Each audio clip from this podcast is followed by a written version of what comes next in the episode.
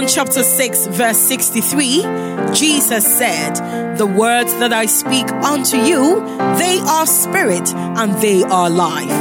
A warm welcome to the refreshing word of Calvary Baptist Church. You're in for an uplifting time in God's word. Enjoy the message. Praise the Lord. Hallelujah. Hallelujah indeed. In the olden days, or the early church, they used to greet each other with these greetings. And when I greet, and you know the answer, join me. He is risen. What do you say? He is risen indeed. He is risen. He is risen indeed.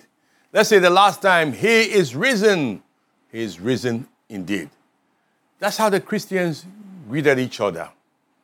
Because Jesus is risen.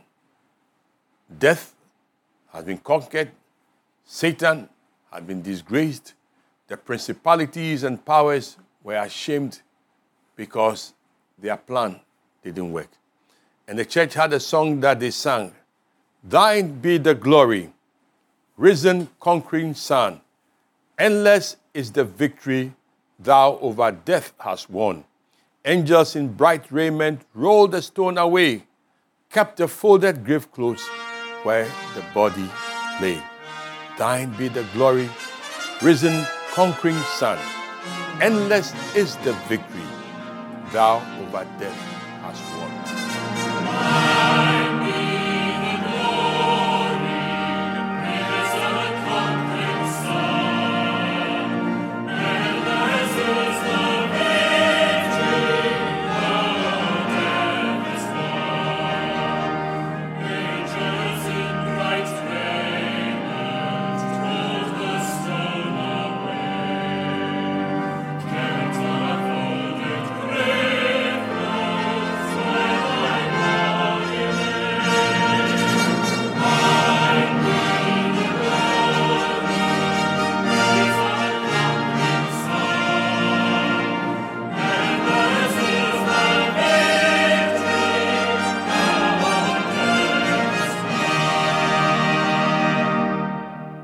us pray.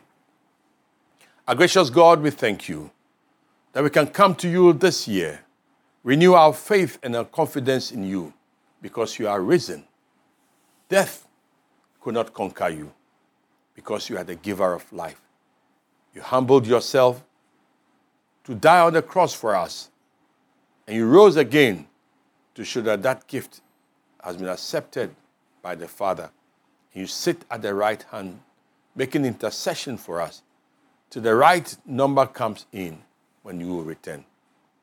May your words to us this day be a source of encouragement, be a source of energy, be a source of illumination. In Jesus' name, Amen. Today, my title or the message is that the resurrection is real. The resurrection is real.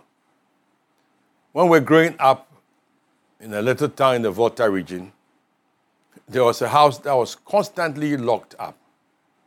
Very beautiful house. What is the story behind this house? They say it's a haunted house. Ghosts live in that house. As mischievous boys, we tiptoed there in the night to see if we can find the ghosts. We never saw them. We never heard anything. All we could hear sometimes is the wind, eerie winds blowing through the trees of the house, echoing through the buildings. But the people in the town believed that they were ghosts, and they believed that those ghosts were real. There was nothing we could do to convince them. The house didn't belong to us. We didn't have any keys to those rooms, so we couldn't enter. Sometimes people treat Jesus' death, burial, and resurrection as if it is one of those ghost stories. It is not. In Mark's Gospel, chapter 16, verses 1 to 13, we read the account, Mark's account of the resurrection of Jesus, and we see 11 convincing proofs that Jesus died, Jesus was buried, and Jesus rose again. Why? so that you will not be going around buildings saying they are occupied by ghosts. But you live your life believing that your Lord is alive. He's for you, He's with you, and He's coming again. Let's read Mark chapter 16, from verse 1 to 13. Now, when the Sabbath was past, Mary Magdalene, Mary the mother of James, and Salome bought spices that they might come and anoint him. Very early in the morning, on the first day of the week, they came to the tomb when the sun had risen. And they said among themselves, Who will roll away the stone from the door of the tomb for us? But when they looked up, they saw that the stone had been rolled away, for it was very large. And entering the tomb, they saw a young man clothed in a long white robe sitting on the right side, and they were alarmed. But he said to them, Do not be alarmed. You seek Jesus of Nazareth, who was crucified. He is risen. He is not here. See the place where they laid him. But go, tell his disciples and Peter that he is going before you into Galilee there you will see him, as he said to you. So they went out quickly and fled from the tomb, for they trembled and were amazed, and they said nothing to anyone, for they were afraid. Now, when he arose early on the first day of the week, he appeared first to Mary Magdalene, out of whom he cast out seven demons. She went out and told those who had been with him as they mourned and wept. And when they heard that he was alive and he had been seen by her, they did not believe her. After that, he appeared in another form to two of them as they walked and went into the country. And they went and told it to the rest, but they did not believe them either. May the Lord bless the reading of His word to our hearts so that we will not be like the unbelievers who heard that Jesus had died and they didn't believe. And there are still people today whose job on this resurrection day or around the Easter period is to try and convince you that Jesus didn't die, he wasn't buried, and he doesn't live. May the Lord cause you to hear the 11 proofs and draw you closer to your Lord and live for Him. Amen. 11 proofs of the resurrection. Mark's gospel, we are told, is one of the oldest accounts in the Bible, in the New Testament at least, and recounts the stories in a very short form so that people can easily learn it and understand it to build their faith in Christ. And here he assembles some of the things that will show that Jesus resurrected. The first was the sad and despairing women. We are told that these women followed Jesus. They loved him and they knew he had died because they were there when he was crucified. They were there when his bones could not be broken because he was already dead. They were there when he was stabbed and water and blood came out. He was there when they took him down to go and bury him. Three days later on, we are told these women were going to be sure that they would embalm him properly so that he would not decay. Worms would not eat him up. And when they were going, they bought spices that they might anoint him. If you know what spices are, spices in our context in Ghana, we say it is pepper, it is all kinds of uh, uh champon grass, those preservatives, sicconi, and all these smelly things that spices that will just preserve things, change the taste, change the smell, and preserve bodies. Salt and all that preserve bodies from decomposing. They bought the spices. In fact, some accounts say what they bought could be about 70 pounds or 70 kilos so early in the morning, they went there. This is what they were carrying. So these sad and despairing women were sad because they had witnessed the burial. They bought the spices to anoint his body so that he would be preserved from decaying. what that means is simple. If Jesus had not died before they went, if he was in a coma, as some would say, by the time they stopped his nose, his ears, and all his entrails with the spices they had bought, he would have been killed. If not, you try. Sometimes when people are cutting onion in front of some of us, we start sneezing. But you can just imagine 70 kilos of this being poured on you. So they bought it. They were going to spice him. If they knew that he was not dead, would they have bought the spices? No way. They wouldn't have bought it.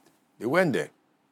These were practical, sensible thinking women who loved the Lord and who wanted his body to be preserved. They were convinced that he was dead. And what they were worrying about was who was going to roll the stone away for us. Because the stone was heavy. Big stone put at the outside of the tomb so that nobody will roll the stone away. And mind you, Jesus himself, after he died, he was tied completely like a mummy. The head, the hands were all tied and put down there. It wasn't possible for him to get up and push the stone. So they were wondering who is going to move the stone away for us to see this body. But by the time they got there, praise the Lord, the stone had been rolled away. And the question is, who rolled the stone away? It cannot be the dead body. Have you ever seen any dead body in any cemetery push the stones? Oh, I've heard stories about people who have been buried alive. But sometimes they knock, or sometimes people are digging, or people suspect that somebody was buried alive, as the story recently we heard from one of our villages they went there, the boy was not dead, and was rescued. But this one, the stone was rolled away. Certainly not by the dead body that was in it. If you were truly dead, stone was rolled away. The third proof we have is that they went in, into the tomb. These women were brave. Oh, thank God for women. Thank God for faith. You see, the faith we have in God is not a blind faith. These people who wrote this gospel were willing to accept that they had fears. But these men were saying, We went into it. We went to look. The olden days, if you Google, you see it. Where they buried people was like a chamber and a hall. There's a chamber and there's a hall, or there's an out and there's an in. So you have the stone closing the main entrance. But when you remove the stone, there's a slab there. When they went there, they saw a young man in a long white robe. He sat on the right hand. They were frightened. said, who is this? Who is this young man? In fact, when, when you read verse 6, the story you read there is incredible. They were alarmed. Clothed in long white robes, sitting on the right hand, they were alarmed. But he said to them, Do not be alarmed. You seek Jesus of Nazareth, who was crucified. He is risen. He's not here see the place where they laid him. So instead of Jesus, they saw someone else, a young man, sitting down there. Let me suggest to you that that was an angel. And the reason why the tomb was opened, the reason why the women went in and heard the man, was for them to be convinced that they are not dreaming, they are not having hallucination. He spoke to them Look at where they laid him. They were there, so they knew where they put him. They were frightened. He commanded them with authority. And he said, He is risen. He is risen. So the fourth proof is that apart from the young man in the long white robes, they looked and they saw that the body of Jesus was missing because the body wasn't there. It was gone. It wasn't. At best, what they saw was the grave clothes. He was gone. The same type of grave clothes that Lazarus had when Jesus commanded, Lazarus, come forth. And he came forth. The man was probably hopping, hopping, hopping because the power rose him up. But it took Jesus to give another commandment untie him. And they untied Lazarus before he could walk. Now, Jesus' body was gone, the body was missing. He had moved out and left the grave clothes there for people to see. Oh, hallelujah. That's the Lord we serve. The body was missing. When these women saw this, they were just overjoyed. They couldn't believe it that he's risen. They were confused with joy. They could not think about anything else except to say, Wow, what exactly has happened? They had never experienced such a thing. Now they were experiencing something very real, very unique. Jesus is risen. He's not in the tomb, he's gone. What were they supposed to do? Verse 7 they did what every reasonable person would do. They were told, But go and tell his disciples and Peter that is going before you to Galilee. There you will see him as he said to you. So the women were supposed to take the good news, run with it, go and tell the disciples. And the young man singled out Peter, go and tell them. Go and tell them. So they left and they were running with the news. They were running. It says they, they went out quickly and fled from the tomb. Wow! What is this? And they couldn't tell anybody. They trembled. They were amazed. In other Gospels, we are told that because Jesus had said he would rise on the third day, people were waiting. And anything that should happen, people had been bribed to say the disciple had stolen him. And all of them knew. So if these people are running with the news, he's risen, he's risen, and these were poor women, they could have caught them, beaten them, sidetracked them, buried them alive. So they were running with the news. Oh, have you ever had good news that you want to tell somebody? You want to be the first to share it. And that's what they were doing that day.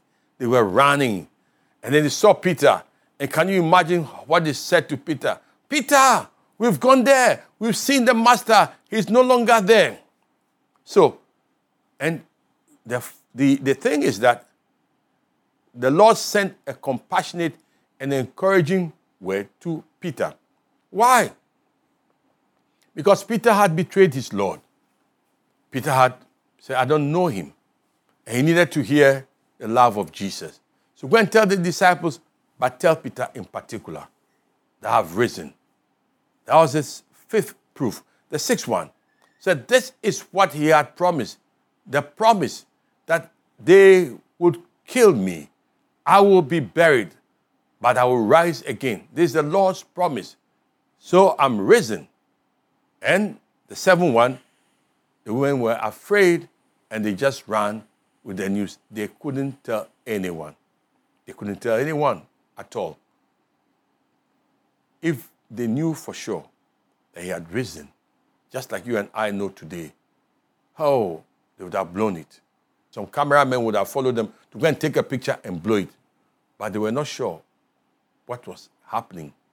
But they knew one thing the tomb was empty and their energized lives and their running, the momentum they had, the zeal they had, the fire they had, as these women showed that he was the one. Then the eighth proof we had, what we have, is verses 9 and 10. It's amazing. Mary Magdalene had almost given up on Jesus because she loved him, she was there. And look how they describe him. Now when he arose on the first day of the week, he first appeared to Mary Magdalene, out of whom he had cast seven demons. This Mary Magdalene occupied a special place in the life of Jesus Christ. The woman had troubles, problems, and she's described here as a woman who had seven demons that were cast out of him. Because Jesus had been so merciful to him, somebody who was an outcast, was not loved by anybody. She owed her life to Jesus. She prepared his body. She was willing to be there for him, sacrifice for him. And we are told she was the last person to leave that place. She was there. She was there. And she was broken because the Lord had died. The Lord it will not, is not going to resurrect. But Jesus had word for her Go and tell Mary, I am risen. It's like the Lord telling those of you who believe in Him, you may be going through some difficulty today, a difficulty with your marriage, with your health, with your finance, with a certain situation. You love the Lord and you cannot understand just what is going on. The word of the Lord to you that He has sent to Mary Magdalene is saying, don't give up. I am risen. I am risen. I know how much you love. You see, Jesus had told some people earlier on when all these people were pouring their hearts on him. People said, Why, why, why are you pouring something on Jesus? Why do you love him so much? He said, To whom much is forgiven. Those who are forgiven little love little, but those who are forgiven much love much. And that was the story of Mary Magdalene. And that can be your story today that the resurrected Jesus knows who you are and is willing to come into your life, come to your situation, walk along with you, and see. And that's what is personal about Jesus. He may be working with people, but he knows you by name. He knows what your need is. Let me take these two examples. You see, he knew Peter would have condemned himself. I betrayed my Lord. So he isolated him. Go and tell the disciples, but tell Peter also, I am going to Galilee, as I told you. Peter said, Me? Me? The Lord said, Tell me. Say, Yes. As he said, you will rise up. He has told you. Go and meet him there. Peter will be thinking, Ah, is it the same Jesus? Let me check him out. Because I betrayed him so badly, I cannot believe it. Resurrected Jesus still remembers but learn another thing the death, burial, and resurrection of Jesus did not wipe his memory away. He's God, He's the Son of God. He never forgets anything, He never forgets His promises. He never forgets those who love him. He never forgets what they are going through. And so Mary Magdalene, out of whom he had cast seven demons, who was totally broken, said, Go and tell her, I am risen. Mary, I am risen be brave, be confident, be courageous. And I say, that is his word to you also. So he made an appearance to Mary Magdalene. And when she saw him, oh, look at verse 10. It was so exciting. When Mary saw it, she went and told those who had been with him, and they mourned and they wept. She went and told those who had been with him as they mourned and wept let me see. They mourned and were weeping that he's dead. But when this lady went and told them, they rejoiced. They rejoiced. Verse 11 says, And when they heard that he was alive and had been seen by her, they did not believe him. Oh, hallelujah. They did not believe him. Why didn't they believe him? They had never seen it before. Their immediate reaction was unbelief. They didn't believe it. Let me say again that those who Jesus put around him were not people who were easy meat. They had their doubts. You remember a man called Thomas. Even when Jesus had resurrected and many had seen him, and they told him, he said, No, I will not believe. I will not believe. Unless I see him, and unless I touch him, unless I see the wounds in his hands, and unless I see the wounds on his side, I will not believe. That was Thomas, one of his disciples. Of course, when you have an honest doubt about Jesus, and he knows you are an honest person trying to find the truth, not, not those academic ones who just raise questions because they want to be academic, he will reveal himself to you. So one day when all the doors were locked and everybody was there and Thomas was there, Jesus came, Thomas, say, come here. Here's my hand. Here's my side. Touch me. And Thomas knelt down. My Lord and my God. Jesus said, Oh, now that you have seen me, you call me my Lord, my, my God. And he said, Blessed are you who have not seen, but who believe. Friends, that's one of the keys to being a solid believer in Jesus. We walk not by sight, but by faith. We, we, we work with all these examples that have been given in the Bible the pioneers, the patriarchs, the matriarchs, what they've gone through, what they've recorded here is what we stand on. Our faith, the unshakable faith we have in God, is based on the solid evidence of these men and women who have gone through the mill and who came to the other side to say, He's risen. So the ninth proof. The immediate unbelief of these disciples, it was proof. The tenth is that, well, Jesus had died, he'd been buried. The 12 disciples locked themselves, or 11 at this time, locked themselves in a the room somewhere where they were crying and wondering what to do, whether the Jews would come and take them also and kill them. Two of the disciples were walking, as we normally refer to them as the disciples were walking on the road to Emmaus as they were walking, they were discussing all of these things that happened. Jesus died, Jesus was buried, we thought he was the one, went to overthrow the Roman government, and now this and that. And as they were walking, somebody came and joined them. They were so engrossed in their gossip, in their all this confusion. They were just talking, talking, talking among themselves. The person joined them. They had no idea who he was and was talking, talking. They were talking. Say, what are you talking about? I said, are you the only stranger in Jerusalem? Haven't you heard this Jesus? He did a lot of good things, signs and wonders. Even on last Sunday, something happened. Good Friday, something happened. Today is Sunday, and the, some of the women, you know, women and their stories, they have come to say he's risen. What are we supposed to do with this?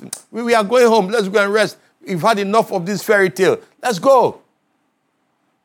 And Jesus said, Oh, really? he began telling them preaching to them a sermon that I would love to hear.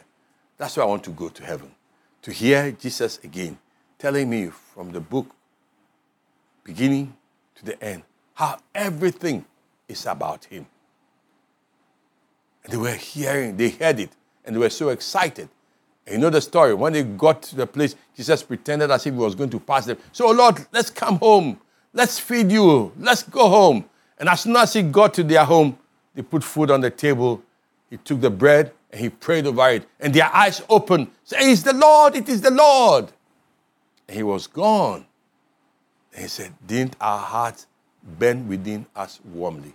So the appearance to the two disciples was the tenth proof on that day that is risen. But the last one that we are told, verse 13, is that the disciples still continued to be unbelievers. And they went and told it to the rest, but they did not believe them either. So when these two from Emmaus went back and told the rest, they still did not believe. But well, that's where we end the story now, because Jesus appeared to them and forced them to now see and confirm. And that's why for the next years, they gave their whole life to Jesus. That's why we have the gospel with us now. That's why when his power came on them on the day of Pentecost, they were on fire because he now met them, preached to them, ministered to them. They saw him physically as the Lord and they worshiped him as the resurrected Lord. 2,000 years later, he's still available for you and I. Would you be like those who did not believe or will you join those who believe and see the power of the transformation? Just think about how these 11 disciples were transformed from unbelief to believers, how they covered the world with the gospel the resurrected Jesus Christ left them to preach. The good news He forgives sins, He lives, and is coming again. Have a happy Easter. Not just the story of it, but the transformed life that spurs you on. To live for Him, witness for Him, be willing to do what He has called you to do. He's coming again soon. Stay blessed. In Jesus' name, Amen.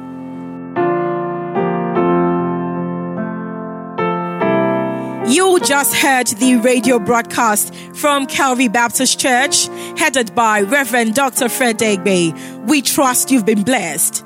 Do join us on Sunny FM every Saturday from 8 to 8:30 p.m.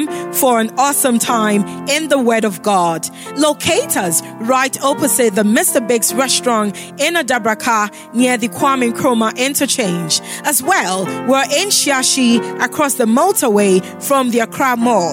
In Inoibi, we're near the Cass Valley Event Center at the GOIL Filling Station. Our Amasaman campus is on the Danbridge Montessori School premises near the Amasaman Government Hospital. Again, we're in Botiano, opposite the Botiano Polyclinic.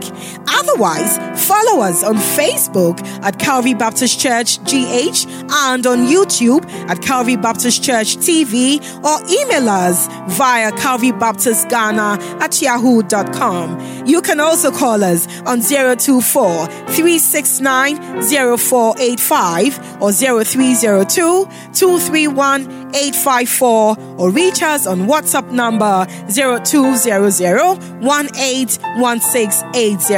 God bless you.